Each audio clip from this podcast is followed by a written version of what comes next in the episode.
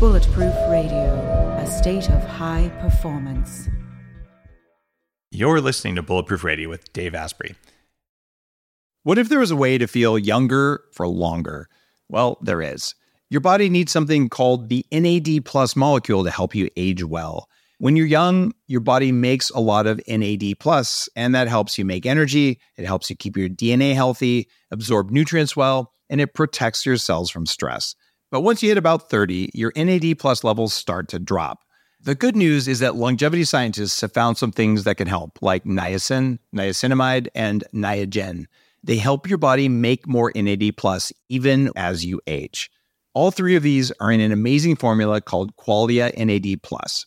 Check out Qualia NAD plus risk-free for up to 100 days at neurohacker.com slash dave15 to save an extra 15%. That's neurohacker.com slash dave15, Qualia NAD plus. It's what I use. What if there was a way to level up your energy, get rid of stress, and take more control of your body? Welcome to Quantum Upgrade. This is a new technology that taps into quantum energy to help you feel amazing. Quantum Upgrade has a lot of different products that help protect you from EMF and help activate your body's natural healing abilities. You can expect better sleep more resilience, less stress, and better blood flow. The cool thing about Quantum Upgrade is that the products are backed by a lot of heavy duty scientific studies, and there's a new measurable upgrade. You can now use Quantum Upgrade to increase your consciousness levels between 1400 and 2200 on the Hawkins map of consciousness. If you don't know what that means, do some research because it's impressive, it's fun to learn about, and it's something that I've come to understand. Ready to try Quantum Upgrade? Visit quantumupgrade.io slash Dave for a seven day free trial. Today's cool fact of the day is that in a recent study, 19 baseball players from UC Riverside trained using a visual program for 25 minutes a day for only a month for 30 days. The basic idea was that they were going to train their visual cortex to process information quicker and more clearly. What happened is that the players had less strikeouts and they created more runs and they were able to increase their overall visual acuity by 31%, which is kind of cool. I've done some of my own vision hacking and I'll be writing some stuff about that coming up here. The bottom line is that you can train yourself and train the lenses and the muscles in your eyes to focus better. I went from 2060 back down to 2015 in both eyes, and this is after having had LASIK many years ago. So it turns out you can really do things in a relative short amount of time just with the right exercises. So it's not like you should just be doing CrossFit for your arms, you should be doing CrossFit for your eyes. Everyone's talking about red light therapy beds, and for good reason. There's a company called ARRC LED that's building an entirely new class of LED devices. ARRC LED beds integrate proprietary scanning technology and frequency protocols to shape the delivery of six different wavelengths in dose optimized photobiomodulation. Yes, that's a lot of words. What it is, though, is that photobiomodulation improves the underlying energetics of the cells in your body. And those changes can benefit nearly every tissue and organ and system in your body. You change your cells and you change your life. For more information, visit arrcled.com.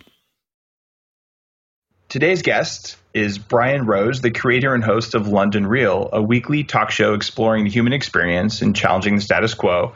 He's also the guy who started Silicon Real, a show dedicated to the London tech startup scene. You guys may also know I've been on Brian Rose's show before. Last time I was in London, and Brian's just a cool dude. Brian, welcome to the show.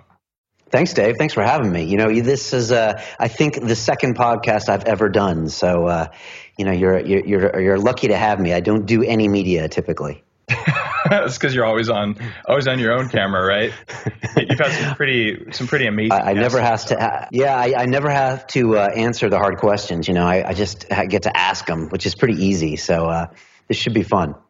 Well, you're kind of an interesting guy because you live in the UK, but you're a Californian. You're also an MIT engineer by training. You've been a CFO at a New York startup and you've been uh, a banker, one of those 1% guys. You're into Brazilian Jiu Jitsu, and you're basically kind of a crazy guy. Is, is that an accurate way of describing your career path? I guess no one thinks that they're that interesting, but now that you give me that CV, I guess it does sound uh, sound kind of peculiar. But yeah, all that's true. Um, it's weird because you know London Real is uh, hosted by an American, so uh, it's it's uh, it's kind of a weird thing, but I've been here for uh, 12 years now. I'm a, a, dual citizen, so I've got you know a passport, British and, and an American, and uh, yeah, I'm here to stay. You know, a lot of Yanks when they come over here, they kind of want to get back home sooner or later. But uh, I came here for finance um, originally, I think in '97, and then back for good in 2002, and uh, yeah, it's kind of morphed into you know now I guess I'm a uh, talk show host, I guess you would call me. It's uh, it's hard to figure out what my role is, but you know, I have been a CFO. Uh, I was in the dot com uh, bubble uh, in New York City in 1999 to 2002, and uh, yeah, Brazilian Jiu Jitsu black belt. Sorry, purple belt, black belt someday maybe. And uh, yeah, Silicon Real is now uh, uh, the show about London technology startup scene. So we've just shot our 42nd episode there. So uh, it's kind of like a mini London Real, but just tech startups. But still, uh, we we say it's about the people. So it's like uh, about the people behind the tech. So you know, it's busy over here. We do two shows a week, just like you. You're a busy guy. You know how hard it is to do two shows a week, but you do them live too. I record and then broadcast, but just setting it up, doing the research and all that, I, I find it it's a full time job almost to do two shows. How much of your week do you spend on you know podcasting? Not not just the actual act of talking like we're talking right now, but it, you know going out there and just making your brain ready to ask intelligent questions. You've had like Richard Branson on there, is that right? Uh, we didn't have Branson on. Uh, we've uh, soon, man, had, soon. Yeah, I mean, we had you know Neil deGrasse Tyson on recently. Yeah. So uh, Peter Sage, you know, guys like that. Peter Sage, yeah. I mean, like Neil deGrasse Tyson was here, and then like a week later, he's posting a selfie with President Obama on his Twitter feed. So um, I'm like, okay, I guess I'm one degree of separation away from the White House. Um, but you know, we've had some fun names, you know, like Tim Ferriss and you know Graham Hancock, and and you know, mm-hmm. it's it's weird because if you're a person, I can probably mention a guest that the, you'll care about, you know, because we probably had someone on that you'll find you know, really interesting. But you know, uh, when when we first came out, we actually said um, to anyone in the world, if you want to start your own podcast, you know, you can call it Your City Real. Uh, we'll try to help you out. You know, just send me a pilot. And we got a bunch of people that started. There was a Melbourne Real, there was a, a Midwest Real that's still around, LA Real, Limerick Real, all these other reels. And uh, I think what people found hard after the first few weeks is just booking the guests and keeping it going, it, it, takes a lot of time and a lot of prep, which I'm sure you know. Yeah, Bulletproof is past about 110, 115 episodes now, That's and it it's it's a lot of work. But London Real, where are you guys in terms of we are episodes? at so we're at 145 on wow. London Real, and yeah, I guess 42, 43 uh, on Silicon Real. So um, yeah, they just keep going. I mean, I'll have 100 people in this studio this year and I'll get to sit down and like really meet them. And, you know, it's weird when you have a podcast with someone, I think it's like knowing them maybe for like four weeks or going out with yeah. them maybe 10 times because I can meet a guy and then I sit him down on the show, turn the cameras on, and I can ask him the most intimate questions about himself and he has to answer them, you know? Yeah. And so we get this, you get this real bond and I, I call it like, um, when the podcast is over, I turn the, the, the, cameras off and we end up having this conversation. And it's kind of like glow time. Like, I'm not comparing this to like after sex, but it's kind of like after the show, then you can have this real conversation where they're like, yeah, you know, this is what I think and this is what I couldn't say on camera. And this is, and you know, you, you end up, you know, building some really important relationships. And, you know, I mean, you were here just, just under a year ago. You were here in May of last year. And, um, you know, on the back of that, you know, we become partners and, you know, big oh, yeah. fans of everything you guys are doing. And I, it's funny, that all started really from the show.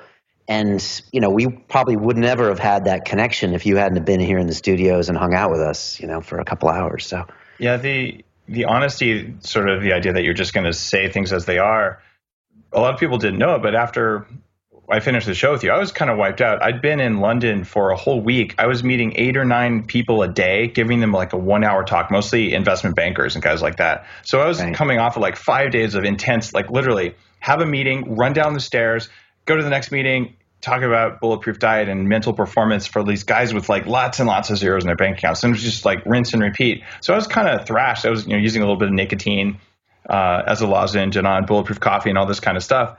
And it's like, man, uh, that's cool. So I, I, was, I thought holding it together pretty well. I was a little tired, uh, but afterwards, I remember we were chatting. I'm like, man, all right, I, I think I'm about done because it was at the end of this crazy week.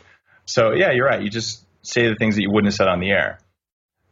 Yeah, it's it's a it's a real hour of honesty. I mean, people have said it before. You can't really fake, you know, ninety minutes because sooner or later, you know, you can script, you know, eight minutes or fifteen minutes, especially if you edit something. But if you're here in my studio, I mean, I'm going to ask some some hard questions, and yeah. you know, you get the essence of someone. So, like, you know, your show, people people still watch your show. People still tweet me about your show, and uh, the shelf life of your show is is going to be years from now. People will be watching that. So. Uh, it's yeah. uh, it's a really interesting medium. I think we're only starting to understand it right now. Well said. One of the things I wanted to ask you about, uh, you know, we on this show we have somewhere around uh, right over five million downloads uh, for Bulletproof Executive Radio, and a lot of times I'm talking about you know the latest in ketosis or you know butter or nutrition or human performance, but not as much about some of the career stuff. And you and I have something in common that we've both come from one industry um, in my case, tech, in your case, uh, I guess tech, and then banking, and gone into like a totally different life, really, as podcast hosts and bloggers, and sort of this weird online media thing. And a lot of people ask me, like, how did you do it? And there's like this huge overhang of people who want to do the same thing. So, what was it like when you went from going banking to podcast host? Like, how did you do that? Like, what what made it, it work? Was. Uh yeah, it was pretty terrifying. So I was nine years at the same company here in London. It's it's called ICAP PLC. It's a it's a FTSE 100 company, and you know I was on the phone every day um, connecting different major banks. So I would close a deal between Goldman Sachs and J.P. Morgan uh, in a credit derivative instrument, and I would do you know 30, 40 of those a day, and it was kind of a 12 hour day. I would entertain guys at night we'd go on weekends and i mean in retrospect i could make it sound glamorous but after a while it, gets kind of tough. And i went to the best restaurants in london and i went to the monaco gp and skiing and verbier and da da da da da da. But at the end of the day it wasn't very creative. I think a lot of people say that in, in finances it's not very creative. And, and you know as you work for a big company it can be in any sector after a while you know you're not being creative anymore and i just had enough I, I, I, when i told my clients i was leaving i was like i'm not really feeling this anymore and one of my clients said brian you haven't been feeling this for two years and i I was like, really? It shows, you know, and, and you know, they know. I mean, most people yeah. can tell. And I was just, I was just phoning it in. I was dragging myself to work every day. So, uh, you know, I quit. Um, when I look at it in retrospect, it was actually about four or five months after I started meditating twice a day. And like, I don't know if that had something to do with it. I don't know if my subconscious brain was taking everything in, but I walked out of there and I really had no idea what I was going to do. I was just completely, you know, done with the industry for a while. So, uh, you know, I didn't plan on doing this. I didn't start doing this. Uh, about nine months later, um, my Brazilian Jiu Jitsu uh, instructor and I were hanging out during the day because no one else hangs out during the day except for martial arts instructors and unemployed bankers. And um, I was listening to a lot of podcasts, and we'd walk around the West End of London and we'd talk about philosophy or about girls or about health uh, or whatever. And we'd have a great conversation for two hours, and I'd say, that would make a good podcast. And uh, I remember saying we should start a podcast, and he was like, "Yeah, let's do it. Let's do it." And I was like, "Okay." As soon as I start a podcast, I have to finally tell people I'm not an ex banker. I'm now a podcaster out of my house, and so I really had to get along uh, my own self dialogue. I had to get it in my head at one point just to go out and do it. And so we started the show October uh, 2000, uh, 2011. Yeah. Well, congrats. It it's been a successful transition for you. I mean, London Real has become, I think, a, a very respectable and respect worthy podcast. So it, it's it's cool. I love it too that you're in an international city, so you get all these guests. I'm up here on Vancouver Island, and I'd love to do some live stuff, but there aren't that many people who come up here except for for vacation. So I'm in the process of building a biohacking facility. So I'll be able to lure okay. good guests up. Oh, here. up where you are. Oh yeah, uh, oh, so yeah. I'll be like, yeah. come on over and we're going to hack the crap out of your brain and then we'll do a podcast. So, you know, they'll have electrode glue left on their face. No, it won't be that bad, but I'm hoping I get some live guests. But in yeah, the meantime, Skype is awesome, right? Yeah, Skype is awesome, and you can get some great flow with Skype, definitely. Um, but uh, I'm curious how you find it when you get people up there. If you find the dynamic in the studio is different, uh, and you can have both. Uh, obviously, you know we've we've always done shows being with people live in the studio, and like I remember the first Graham Hancock interview we did. It took us like five months to get him here, six months, and he lives in Bath, which is nearby, but he wanted to do it at his house and then he wanted to do it on Skype. And uh, we were a new show and I, I kept having to say, no, it has to be here. It has to be here. And, but once he got here, he really opened up, you know, really well. So, uh, so it's worked out well for us, but it, it, you know, we're lucky. We're in London, so we yep. do get flows of people, and we can also be lucky because if you're an American and you're coming to London, then you're kind of out of your element. It's not like I'm competing against Fox and CNN and yeah things. That, so when they're over here, it's kind of a novelty, and they'll be like, "Oh yeah, we'll drop by London Real." So uh, it's been really lucky to be that kind of an international city, but it's hard. I mean, you know, the Midwest Real is one of the shows that started kind of with our real name. They've done a fantastic job, but it's it's hard. I mean, how many people are rolling through the Midwest on a regular basis? So yeah, they don't call them the flyover states for no reason. No offense, my friends in the flyover states. Yes. yeah. So I've had two guests come up to my my house up here. Uh, Abel James came up uh, from. Fat Burning Man, and uh, Chris Ryan, the guy who wrote Sex at Dawn, a book about oh, know, yeah. evolution yeah, and, yeah, and, polyamory and things like that. And you know, I prefer hanging out with people live because you get that nice like post interview discussion, and you really get to connect. Uh, so I prefer to do it live. And you know, if people are going to be up in you know sunny Victoria, especially during summer, um, who should be guests, man, I'm I'm always game for doing that. I just have a, a, camera guy come out. But part of that too is you know you've got a whole studio, and I don't have a studio right now. I'm working on making more of one. So. Well, if if you have that biohacking facility, you can lure people up there. It's Probably you might be able to lure me over there. It's going to be thing. cool. I'm I'm actually really excited. So I'm I'm working on making that a reality. Give me give me another few months, and I should be able to. Uh, give people a reason to come up here. Well, you, you guys aren't slowing down, man. I mean, uh, it's it's funny because some people asked me the other day. Someone said, uh, asked me about Bulletproof, and they're like, "Yeah, that's that coffee company." And I was like, you know what? They're a lot more than a coffee company. There's a lot going on over there, and uh, it's uh, it's just you know, you guys have so many new things, new products, podcasts, all this crazy stuff coming out. So uh, I don't know. It's been a lot of fun to be kind of a part of it over the last you know what 12 months or so well, I, I appreciate you know the way you uh, you demo the coffee for for people and all and, and it, it's cool it is more than coffee and it's a human performance is, is what i'm most interested in largely for my own sake and also i like to help others uh, so if it helps you perform better it's something that i'm going to be interested in but it also kind of confuses people because they're like wait how is there a relationship between whole body vibration uh, you know, brain hacking equipment that sticks to your head and coffee. I'm like, no, there's a common thread in there. It's just not one you probably thought about before. Uh, so it, it, seems to be working, yeah. helping people. This company wouldn't exist if it wasn't for the internet, because like, in what single place would you find people who are like looking at all these different angles? But there's a community, a pretty strong one, of people who really are dedicated not just to like feel good self improvement, but like quantitative, measurable stuff like that. And all right, well, you're one of those guys. So, what is your next thing? Like, how are you going to grow and develop professionally or personally coming up next? Like, how does biohacking fit into all that?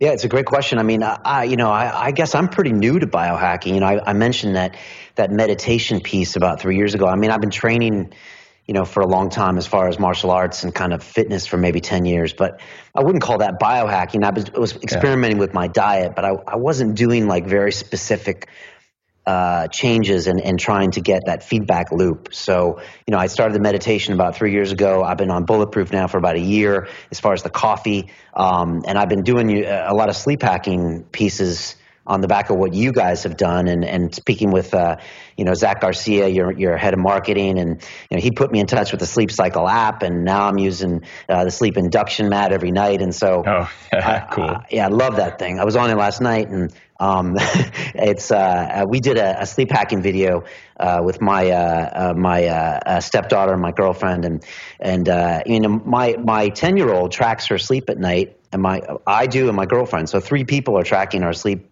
on our iPhones every night, you know, and and uh, she the, the little one loves it. I mean, she's always comparing her percentage to mine, and you know, she sleeps 11 hours, so she always gets like 96%. That's like cheating, you know, it's Yeah, like stuffing it's the totally ballot cheating. box. I told her that. I'm like, this is this is a total fix, but she was she wasn't feeling that. So, uh, but uh, and people really like that stuff, and so I, I've been really enjoying the sleep hacking. Uh, I uh, you know based on on the the ayahuasca I did a couple years ago, I kind of went gluten free on the back of that, and so I've been kind of trending toward a lot of your bulletproof diet stuff. But uh, every time I hear different things you're doing, you know, I I uh, I think more about that, and uh, you know, incorporating you know different pieces of choosing the right foods and uh, you know I, I've read your Better Baby book and like you know all these different things. You know Zach tells me he takes uh, uh, your uh, brain octane oil to the sushi restaurant with him instead of soy, and he puts uh, uh, sea salts on that or, or Yeah. Himalayan salt. So like little things like that I think I taught him those things, and Yeah. but it's like the lifestyle tweaks. You're like, wait, what was the difference in the quality of my consciousness from putting on this stuff that contains excitatory uh, neurotransmitters, the the soy sauce, as well as actually quite a lot of histamine usually. So you're like, did I feel differently when I had this really good piece of sushi that now tasted more like sushi or more like soy sauce? I would have never thought there was a difference, but there was. Um, so you've Yeah. gotten into that, right? Yeah, I've gotten very much into that, and uh, I kind of want to keep expanding. I just feel like I'm getting a little bit better. I think it helps with age. I think uh, I, I, I wish I had started earlier. I mean, I wish I'd started in my 20s. Um, there's a lot of recklessness, as I remember, Yeah. in my mid 20s. You know, what you I, can remember of your mid twenties, you're saying?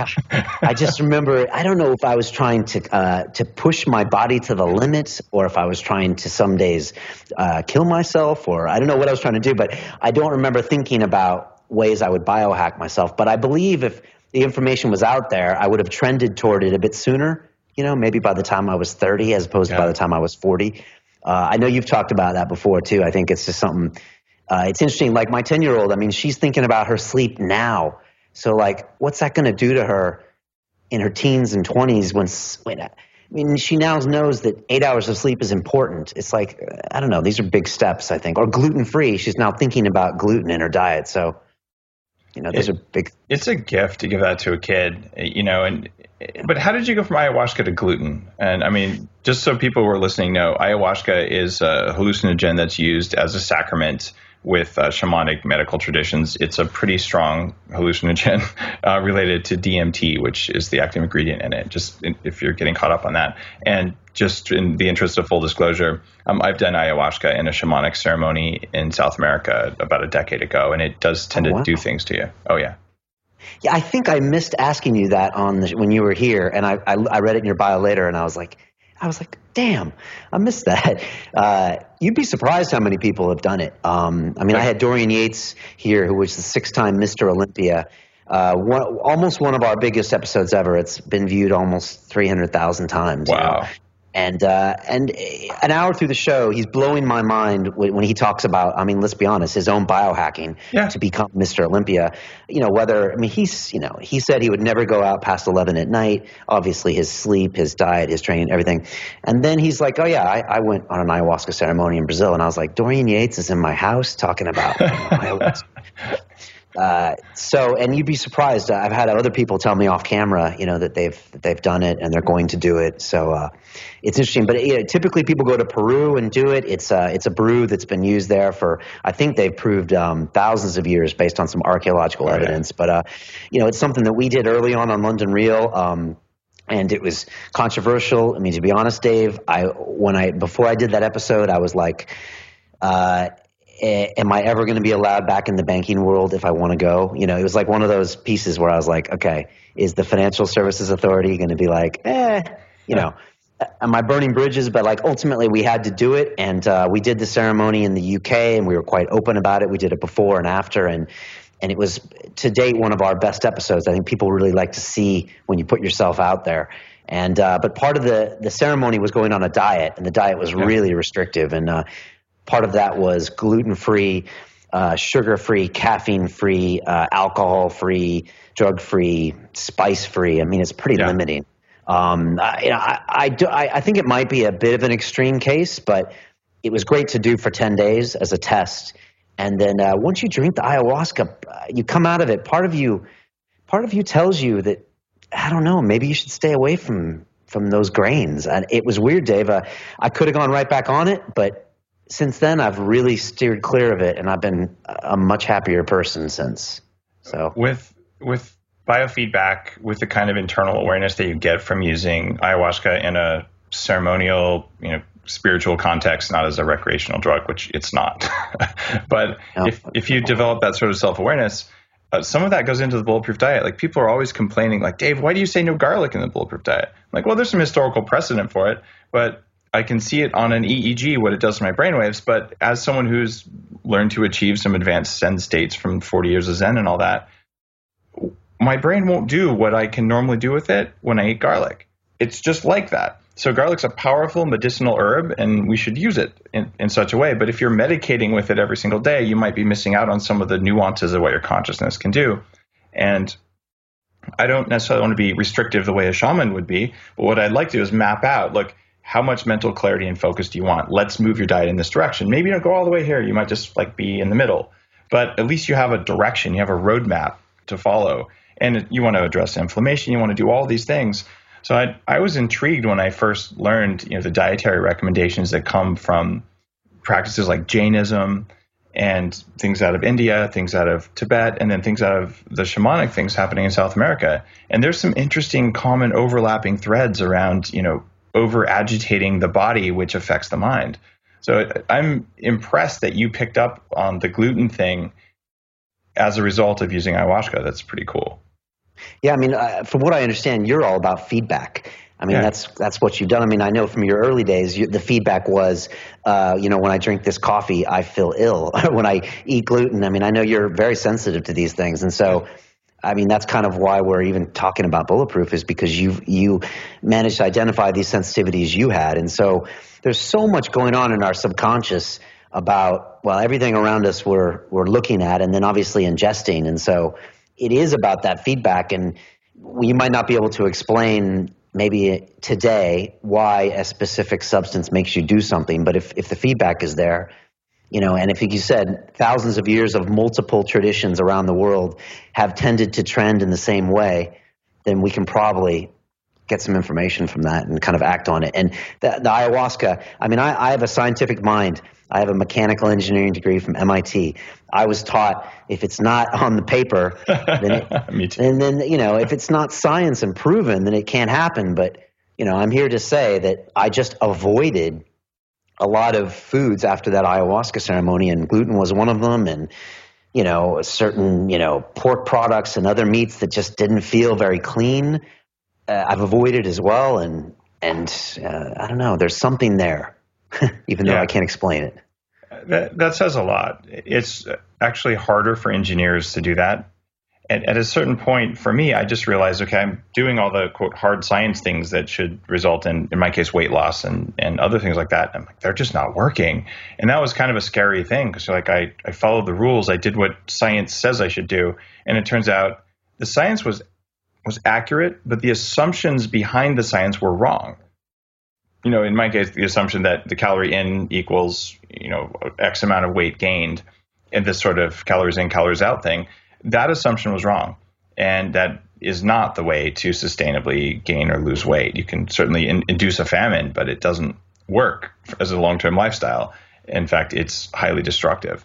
So it, it's it's fascinating when you take those things, and you deconstruct the assumptions, and you figure out what happened and it sounds like ayahuasca for you might have, have changed some of you know some of your assumptions which the first was it has to be on paper. And when you were done with it you're like i have to feel it and see it on paper. It, am i reading that right? Or you're just more i have to feel it and hopefully see it on paper? Yeah no i, I think that's true. And I, I think it's kind of both. I think part of me just kind of uh, was repulsed by the certain of the foods. And then as I research a bit more and look past, I mean, you have to remember, I grew up in the 70s. My mom gave me skim milk in oh, California. Oh yeah. And so yeah, you too. And so it was all about low fat, non fat, and all this whole you know mantra of kind of the 70s and maybe the 80s. And so we look back on that now, and you know it's well. Especially from the bulletproof diet, it looks ridiculous, and uh, and so like you know now I, I might not understand why I'm staying away from these foods, but you know, we're getting more information now. You publish a lot of that on your site, um, and we'll probably have some more in the future. Um, but it's just yeah. once I've lived through one of these diet cycles, and we've seen them all, whether it's Atkins or paleo or this or that. You know, you kind of see as a society, we kind of necessarily kind of get on the bandwagon. So, um, I mean, I guess you're a contrarian kind of in what you're doing, but you probably feel very good about it based on your research, right?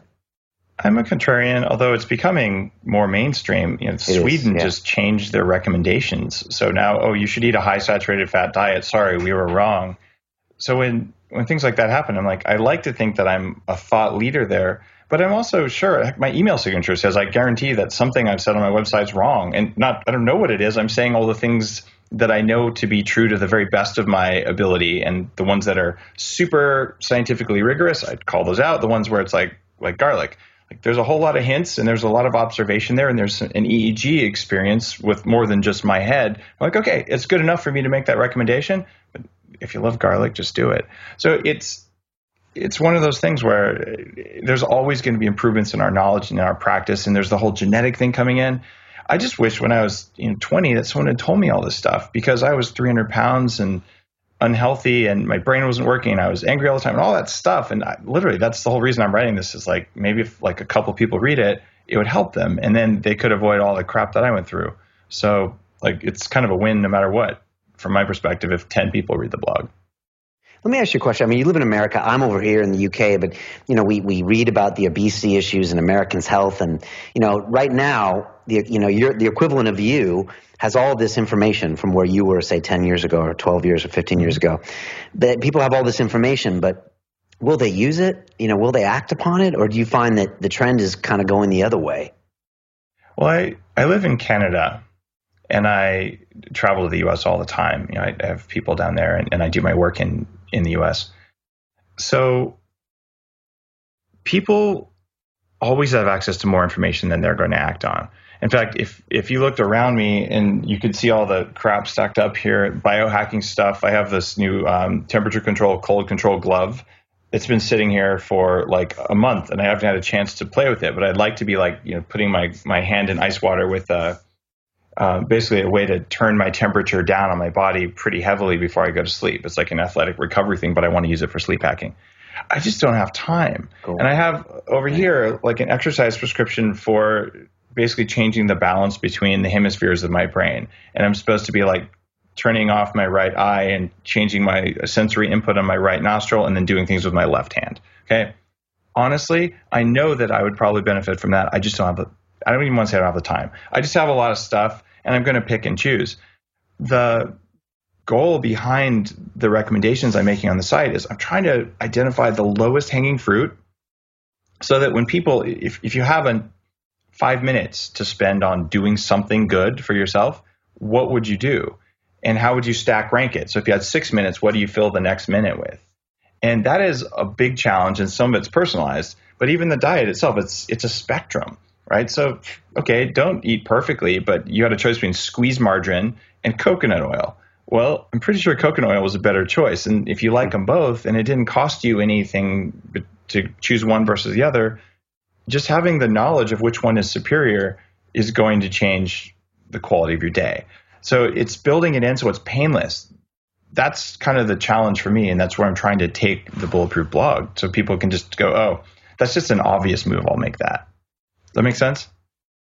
Yeah, no, it totally makes sense. I was wondering, like when I think about a bulletproof coffee, it seems like the the, the Trojan horse, um, and, and I, I, was wondering if this was by design. I'm guessing it wasn't, but it's funny because if you tell people about biohacking in a general sense, they might start to go to sleep. But if you say, try this coffee that tastes, you know, uh, brilliant, as we would say in the UK, and uh, you know, I serve it here on the show pretty much to every single guest, and I'm at 100 percent like I'm at 100% approval rating. People are like, this tastes awesome.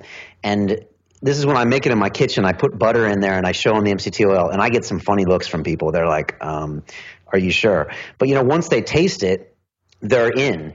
So I was just curious if if you ever thought that that would be maybe the Trojan horse to get people because once they taste something that makes them feel good and it tastes good, it seems like it would open their mind to explore other pieces of hacking their bio and so I guess I'm asking, was that always a plan with you, or was it kind of a, well, I don't know, serendipitous? The the goal for calling bulletproof the state of high performance is that I really want people to just once experience how how well their brain can work, how good they can feel, how much energy they can have. There's lots of ways to do that. Uh, I'm working with uh, uh, the Flow Genome Project on on a couple things right now. So there's you know you could try an extreme sport. There's all these different things, but if you want to really reliably put someone in that, wow, I'm liberated from food cravings and I just got this massive, like my brain works for the first time, stacking the stuff the way I designed it in, in Bulletproof Coffee, where you've got the different lipids and you've recreated these micelles and you've done these things, you've eliminated the, the toxins that are common in coffee that have an anti effect compared to what you want. Just getting them to feel that one like precious moment of clarity, like, oh my God, that's what I want. And that turns on the desire for biohacking because you want to feel that way every single day.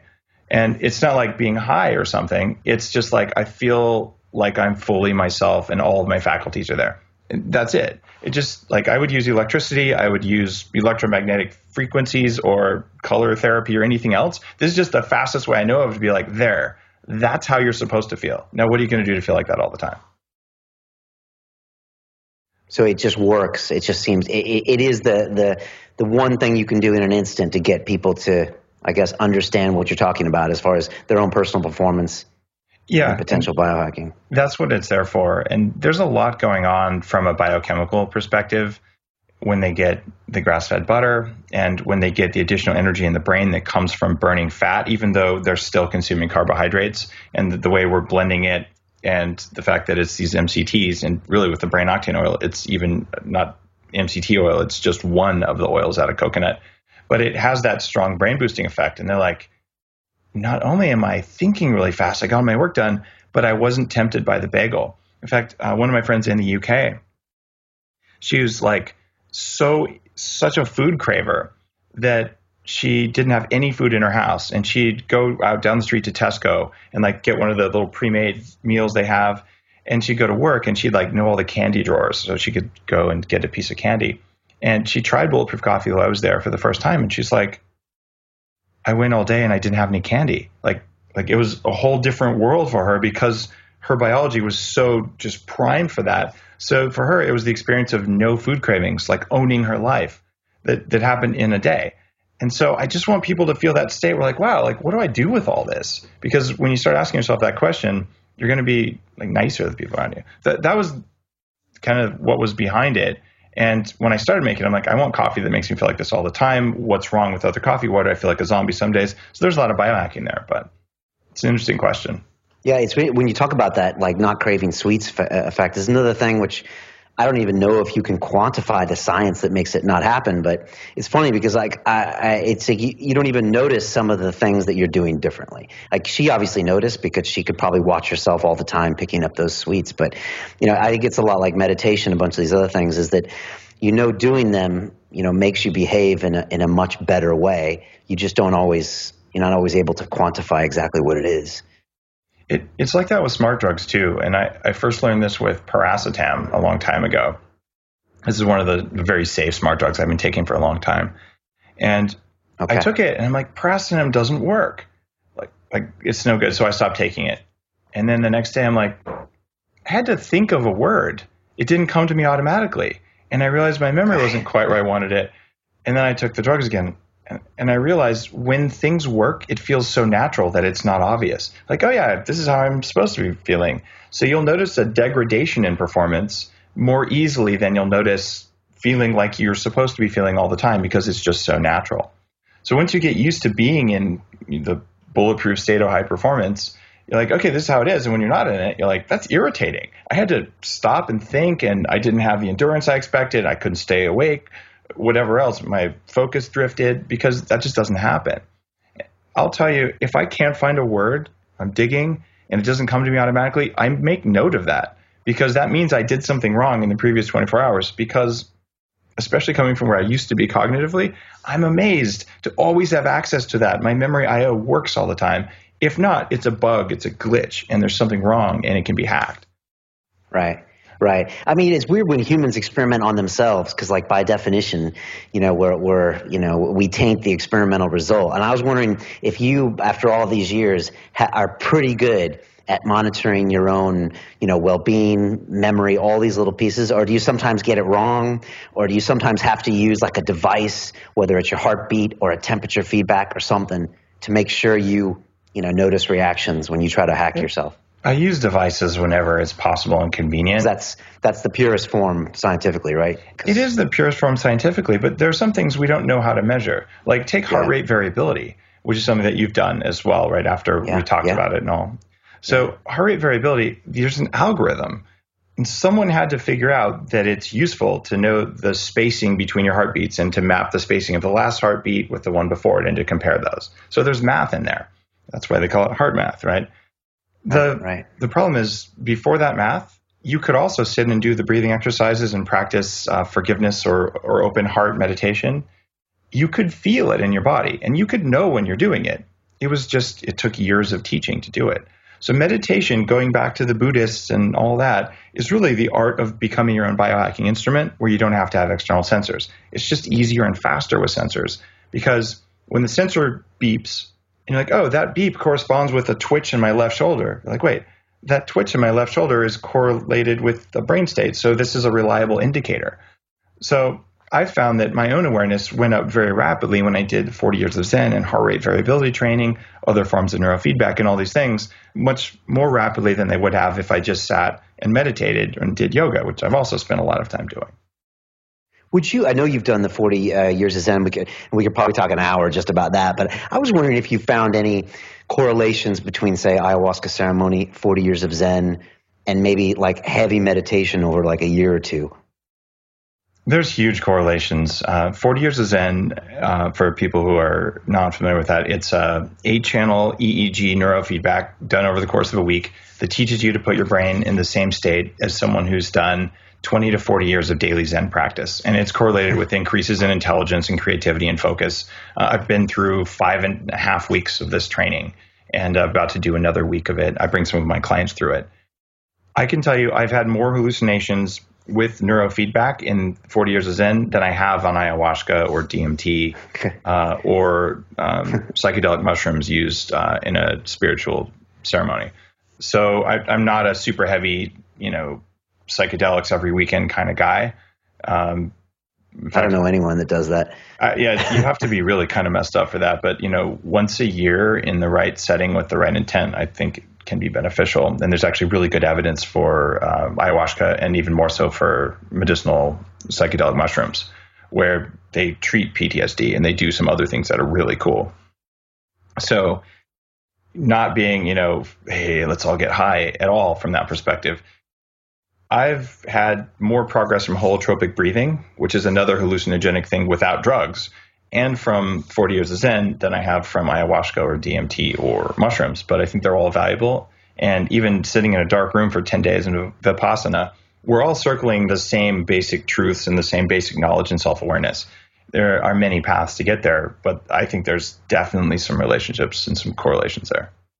What's your take? I mean, you've done a lot of meditation, yeah, I, you do martial arts, you've done ayahuasca. I mean, it's almost like I could ask you the same.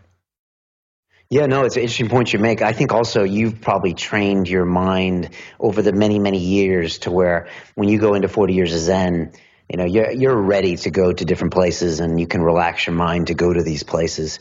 Where I would say a, a newbie or a first timer, uh, I'm sure they would have some breakthroughs, but maybe not from the the, hallucina- uh, the hallucination standpoint, but maybe so. Um, you know, all the experts that I've had on the show, whether it comes to you know Graham Hancock or people on DMT or psilocybin, and all of the the smart guys, uh, even Tim Ferriss does what he calls an ego reset every yeah. year, where he goes and takes a large dose of psilocybin, and uh, he's been talking about that for years. And um, he's a cool dude. All He's a cool dude. Yeah, he was great when he was on here, and uh, I know you guys are in, in touch. And uh, you know, he was saying that before it was you know something being popular to be said. And so, all the people I know, including myself, you know, it's something that you go, you take a look at what's going on, you try to get some lessons.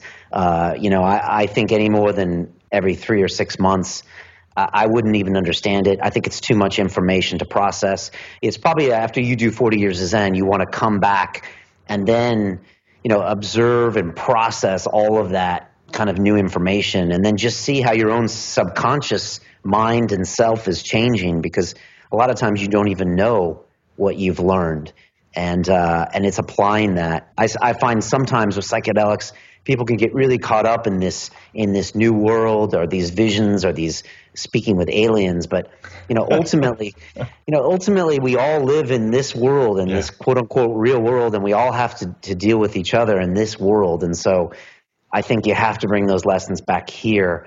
Um, I think psychedelics can be great, especially for people that have no idea that they even have a consciousness. Yeah. They have no idea that everything is just a signal, and it's nice to just perturb it, as uh, you know Terence McKenna would say, or Graham Hancock, to where once you perturb it, you know that you're in something, kind of like a fish doesn't know what water is, um, and like you don't know what your conscious is until you give it a bit of a twang.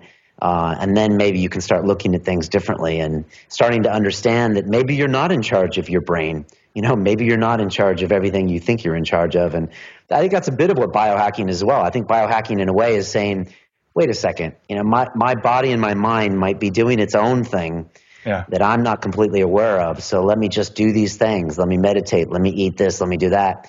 And then, oh, all of a sudden, wow, it's great for, uh, I can now control things so much better. And so, uh, it's kind of all interrelated. And I ask a lot of people here, uh, whether they're health people or you know business professionals or guys that preach success. You know, I, I sooner or later I ask them if they have touched psychedelics because there is something about questioning your own, you know, being or your own wants and desires that you know ultimately is related to consciousness. So. Uh, it's been a theme of our show, but by no means what we're about. So it's it's interesting that we have that in common, and so many of the high performers I know, uh, if I'm just willing to drop a hint about either smart drugs or hallucinogenic stuff, um, they're willing to talk about it. About wow, in the very early days of LinkedIn, I was one of the first Silicon Valley guys to to embrace that, and I put modafinil and yoga and meditation in my my LinkedIn description, uh, which you just wouldn't do back then, right? and all of a sudden people start opening up. So i think it, it kind of takes a certain set of balls to ask a guest on the show like do you use hallucinogens? You know what what benefits have you gotten it's, it's, it's cool it's like being in the it's it's it's kind of the psychedelic closet, you know, and it's it's really weird. And I, uh, you know, we've had a lot of people on the show, and it's like, well, what can people do? Should they ask their politicians to legalize this, legalize that? Most people say, you know, the biggest thing is to come out of that closet. So, you know, whether that means that you talk openly about smart drugs, mm-hmm. which is something you did early on, something Tim Ferriss was quite open yeah. about when he was on the show, and uh, or just to come out. You know, we've had the UFC fighter in here, Dan Hardy and he was openly talking about his ayahuasca experience, his mushroom experiences. And, and afterwards, I was like, Dan, like, what are you doing? I mean, like, he's a commentator now for the UFC. I mean, he, you know, he's in international shows over here. And I, and that was a year ago. And, and he's like, Brian, you know, he's like, I got, I have to be honest about everything. He's like, that's the way I've found the best experiences. I've met the best people. So he's like, I'm just going to be open about this. And so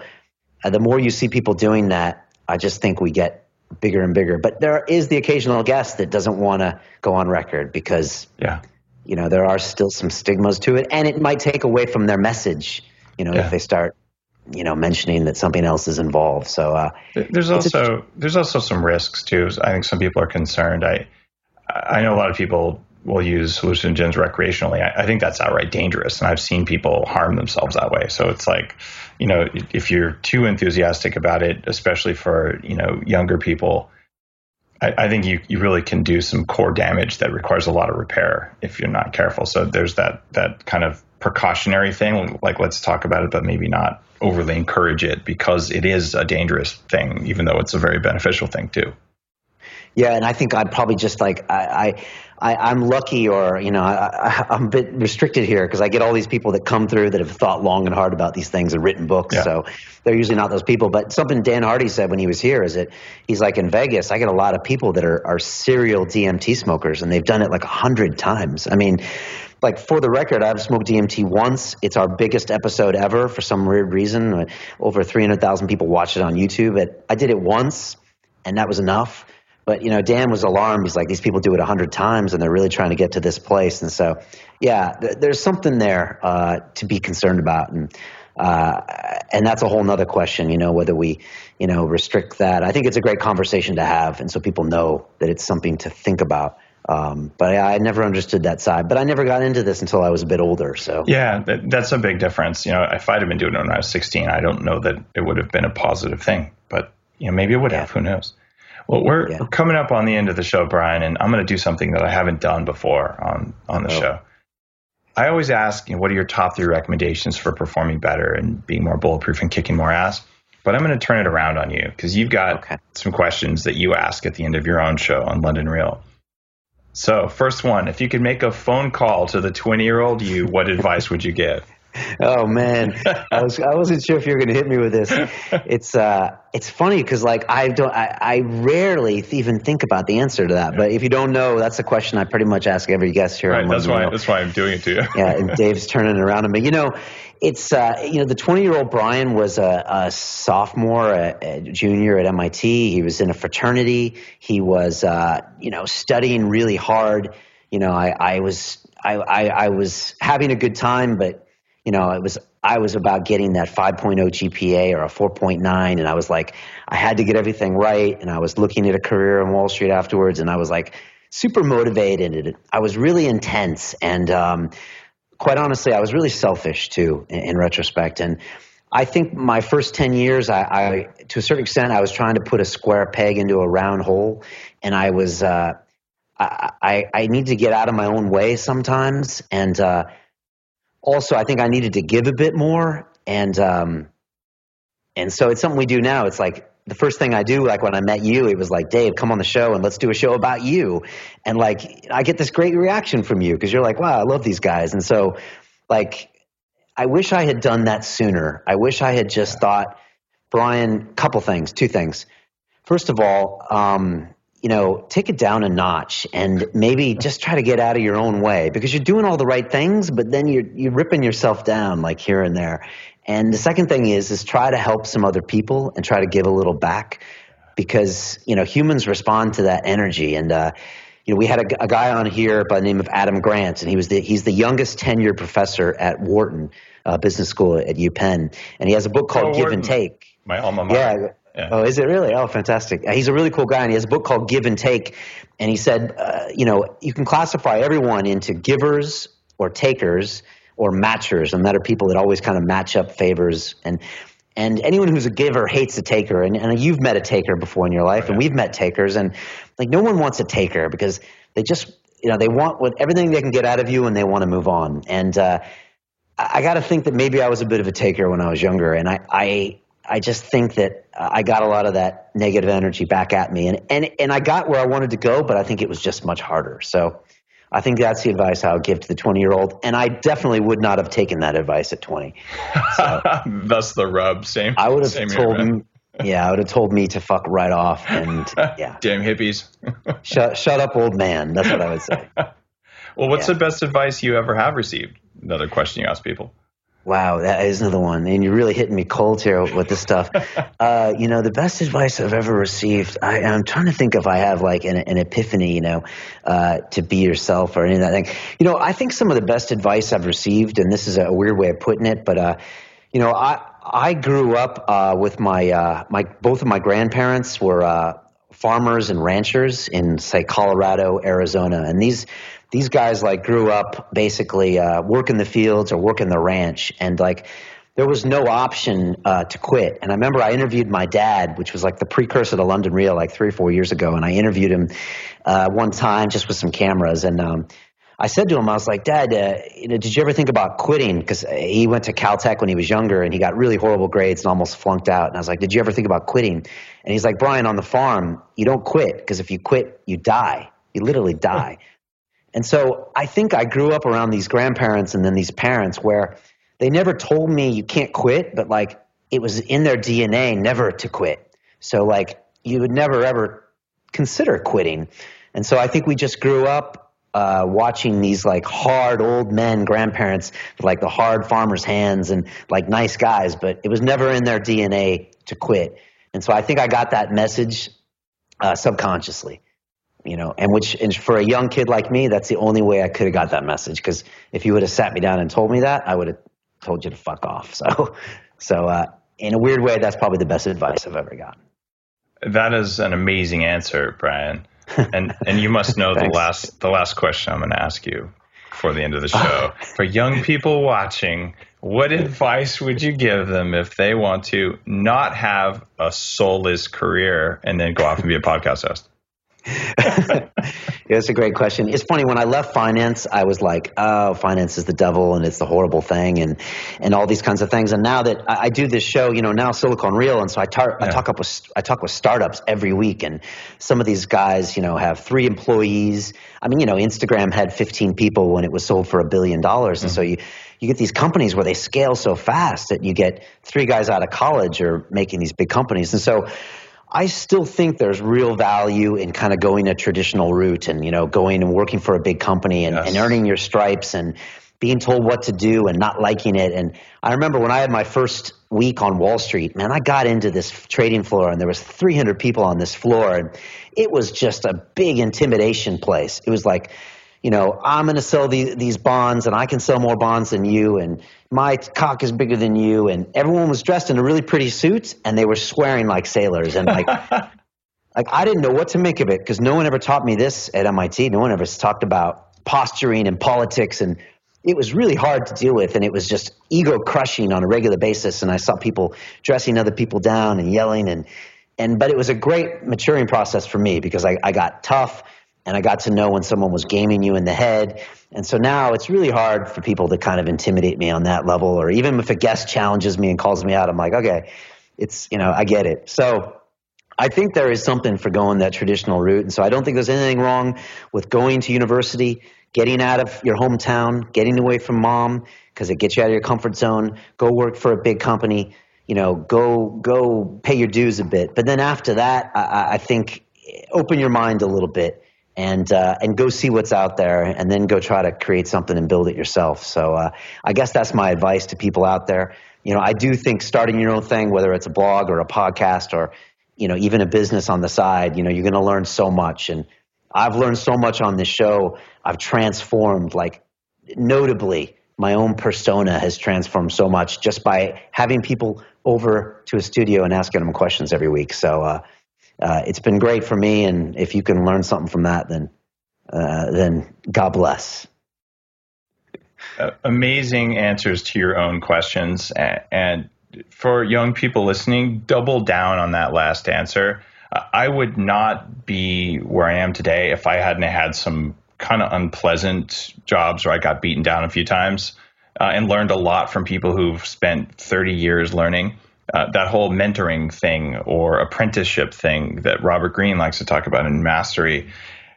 It, it really comes down to that. Like I, I know a lot of the things I know because I worked for some amazing people who imparted their knowledge and wisdom on me, even if I was resistant to it. so uh, yeah. I, your yeah. answer is spot on, and I, I wish I had understood the importance of what I was going through when I was younger. Um, because like you said, like, like, you learned a lot that way. So it's not that you want to avoid a career. So you want to wring every drop of knowledge you can from people who have a lot of experience and that that's at least as valuable as your salary and that sets you up to go off and do your own thing when you're ready yeah and you can't you can't get that from a blog you know you nah. you have to be in there taking the hard hits and yeah, uh, yeah. so uh, no well said uh, i'm sure i could ask you a lot more questions about you but um, thanks for asking me those dave but my the london real community is going to love you for asking those things put me on the spot uh, no problem, man. I've had a few people do that to me. I'm like, it's finally my turn to put someone else on the spot, so it, it's cool. Hey, Brian, I'm a fan of your show. I love what you're doing there. I'm jealous that you get to have all these people live versus on Skype. And I'm really looking forward to the next time I'm in London. I'll be sure to stop by the studio and we'll do it again. Yeah, love to have you, Dave. Um, just want to say, big fans of everything you guys are doing at, at Bulletproof. Uh, your team is awesome. Like everyone I talk to, and I've talked to a big chunk of your team, so positive, such cool energy. Like they really feel like they're doing a higher mission, and you guys are. You're making the world a better place you know, people go to your website and it's like free information, like rafts of it. And so it's like that. I think you guys are paying it forward, like we try to do, like put out all this great information, and then that's what you do first. So uh, yeah, big fans of you guys, and um, you know, it's all good. Thanks for having me on, Dave, and uh, definitely come back when you're in London. You got it, Brian. People, when you're listening to this, if you want to check out Brian's podcast, londonreal.com. Got that right? Or is it .co.uk? I can never. Uh, LondonReal.tv. Uh, okay. Uh, but you know, if you type in London Real on on YouTube or uh, iTunes or whatever, you'll find us. Beautiful, Brian. Thanks, man. Uh, Dave, as we say, it's about the journey. Peace to you.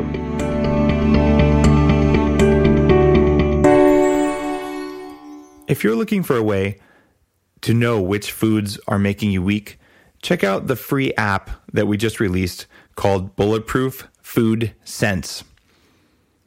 It works by using the phone camera in order to get a measurement of your heart rate, or you can just type in your heart rate if you know what it is from some other monitoring device. You do this before a meal and you do it after a meal a couple times. And based on changes in your heart rate, the application can help you to identify which foods are causing an immune response in your body. Based on that, you can choose to avoid those foods, and you'll find a huge boost in your performance just from not eating the foods that you have sensitivities to. You'll also find that you can lose weight much more easily when you're not eating foods that cause you to feel foggy and inflamed all the time. This app is free. It's called Bulletproof Food Sense, and it's available on the iPhone store. You can also take a step further. Check out Bulletproof HRV Sense. That stands for Heart Rate Variability Sense. Bulletproof HRV Sense goes a step beyond Food Sense and it works with a wireless heart rate monitor that goes around your chest. You wear the heart rate monitor and it'll talk to your iPhone or your tablet and it'll show you your stress levels throughout the day. It'll help you know whether you're overtrained, overstressed, or even just help you know which meetings are causing the most stress in your nervous system so you can learn to take control of that stress. This is an awesome app.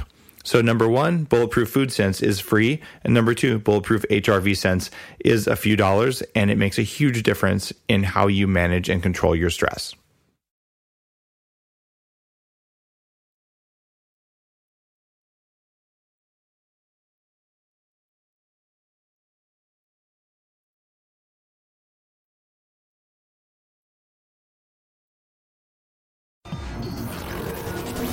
Human Upgrade, formerly Bulletproof Radio, was created and is hosted by Dave Asprey.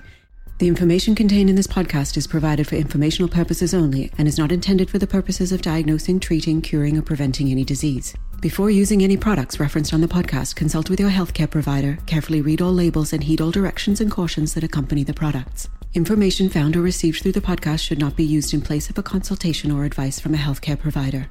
If you suspect you have a medical problem or should you have any healthcare questions, please promptly call or see your healthcare provider. This podcast, including Dave Asprey and the producers, disclaim responsibility for any possible adverse effects from the use of information contained herein. Opinions of guests are their own, and this podcast does not endorse or accept responsibility for statements made by guests.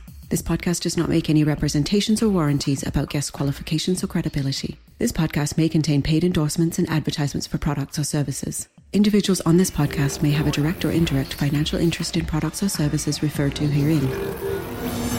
This podcast is owned by Bulletproof Media.